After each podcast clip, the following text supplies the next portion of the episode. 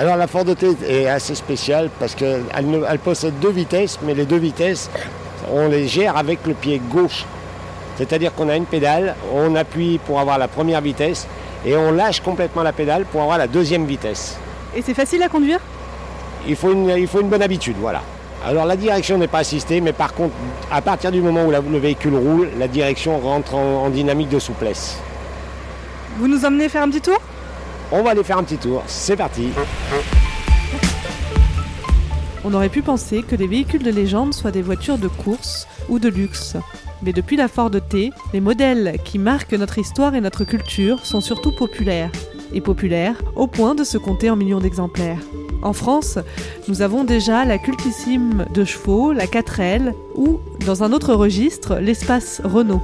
Voici l'histoire des voitures qui sont devenues mythiques parce qu'elles étaient démocratiques. Embarquez avec nous, notre première étape nous arrête sur un modèle bien connu de toutes les générations, dont la voiture fut représentée à l'écran, comme dans le Cornio par exemple.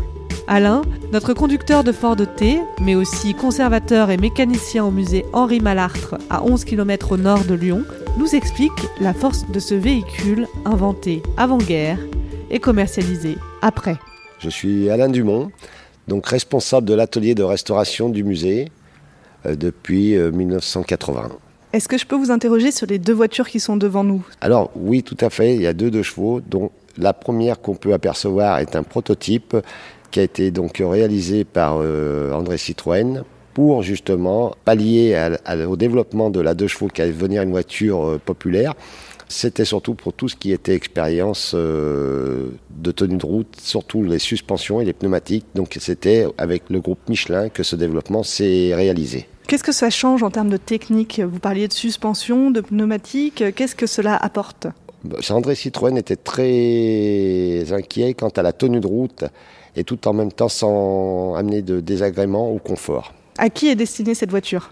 Elle est destinée plus particulièrement à des petits budgets, c'est-à-dire qu'à des gens, on va dire, très modestes. C'est une voiture qui a démocratisé l'usage, euh, va dire, de l'automobile, compte tenu de son prix de base très faible et surtout, on va dire, à, la portée de tout le monde. Alors, son histoire, bah, elle, est, assez longue quand même, parce que c'est une voiture dont, on a commencé les expériences, c'était en 1936, et c'est une voiture qui s'est vendue jusqu'en 1987. Je pense qu'elle a fait quand même une bonne carrière. La deux chevaux, c'est le modèle qui permettait à chacun d'aller travailler en voiture la semaine et de partir à la campagne le week-end.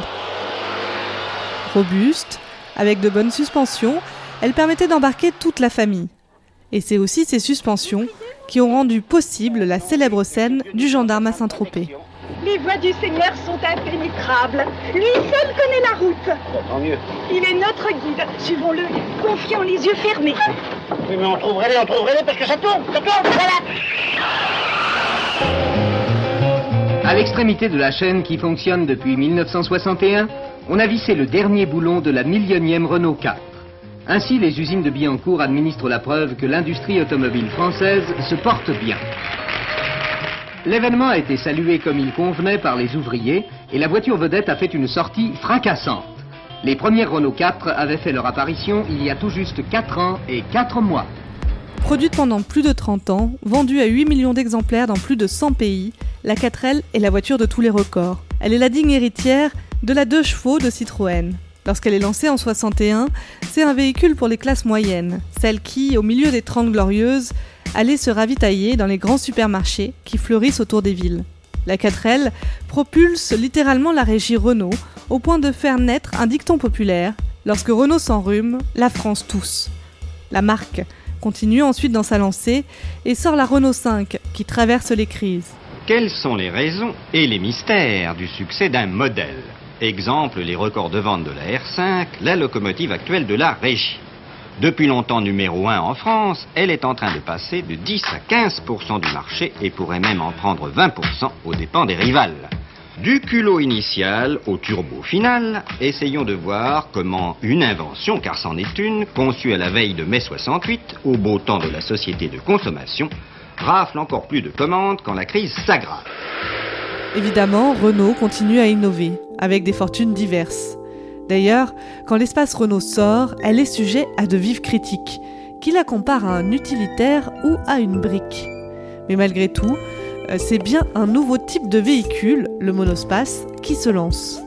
Heureusement, le modèle bénéficiera d'un coup de pouce inattendu de Jean-Paul II. Explication au musée Malartre, qui a gardé la preuve de ce petit miracle marketing. Alors là, nous sommes devant un espace de Renault qui est sorti euh, dans les années 80. Euh, quelle est sa particularité? Alors la particularité, c'est que c'est une papa mobile. En fait, c'est un espace qui a été aménagé euh, spécialement pour la venue du pape à Lyon en 1986. Donc le toit est ouvert afin que le pape puisse saluer la foule. C'était avant l'attentat contre lui. Il y a les drapeaux aussi du, du, Vatican sur les côtés. Il a été aménagé spécialement pour ça. Et euh, ça permet de faire un, petit coup de pub, j'imagine, pour Renault Oui, euh, c'est évidemment retransmis sur, euh, sur toutes les télés mondiales à l'époque, donc un, un, beau coup de pub, effectivement. Pourquoi cet espace a si bien fonctionné? Alors déjà l'idée est nouvelle en fait, c'est on va passer de la 4L familiale à un véhicule qui est plus grand, il y a plus d'espace, Renault Espace, c'est plus modulable aussi, et ensuite les, les autres marques vont suivre.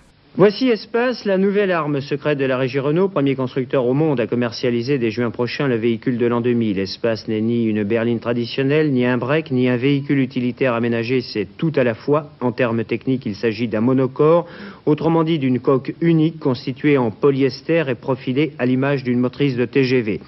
Propulsé par un moteur longitudinal de 2 litres situé à l'avant, Espace dépasse allègrement les 180 km à l'heure avec des accélérations à faire pâlir les berlines de haut de gamme du marché français.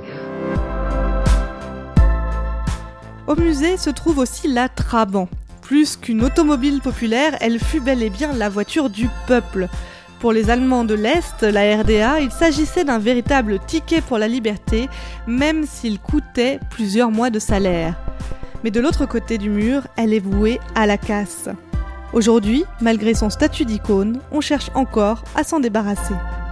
Euh, elle est assez connue parce que c'était la seule voiture disponible en Allemagne de l'Est, la seule voiture produite. Hein. À l'époque, il y avait la pénurie euh, d'acier. Donc cette voiture, elle est faite en duroplast. Donc c'est un matériau un peu spécifique, une sorte de résine. Euh, c'est léger et du coup ça coûtait moins cher à produire et du coup c'était la seule voiture disponible là-bas. Le flot des réfugiés s'est un peu tassé aujourd'hui. À l'ouest, on s'efforce d'intégrer au plus vite les nouveaux venus, mais on a plus de mal avec leurs voitures. La Trabant a aussi une relation autant un peu particulière, que ça soit à sa naissance ou aujourd'hui. Est-ce que vous pouvez nous en parler? Alors comme c'était le seul véhicule disponible, euh, bah, il y avait des délais assez énorme pour l'obtenir euh, à partir de la commande. Euh, à une certaine époque, ça a été 10 ans de délai pour l'avoir en livraison. Elle est pourtant la vedette aujourd'hui sur les routes allemandes. La Trabant, voiture quasiment unique en Allemagne de l'Est, qui ne dépasse pas le 100 km à l'heure, mais qui a permis à des milliers de réfugiés de gagner l'Allemagne fédérale. Et puis aujourd'hui aussi, ce qui est assez, euh, marrant, c'est comme c'est pas du métal, c'est difficile à recycler. Et en fait, ils ont trouvé une bactérie qui mange le duroplast, et euh, la bactérie du coup s'appelle la trabicille. Le TUF, le contrôle technique obligatoire des voitures, exigerait trop de transformations pour qu'elles soient immatriculées ici. Les Verts, enfin, voudraient que le gouvernement échange les trabants contre des abonnements au chemin de fer pour éviter la pollution. Un artiste de Berlin, lui, en a carrément coulé une dans du béton. Prochain épisode de Mondial. Audio.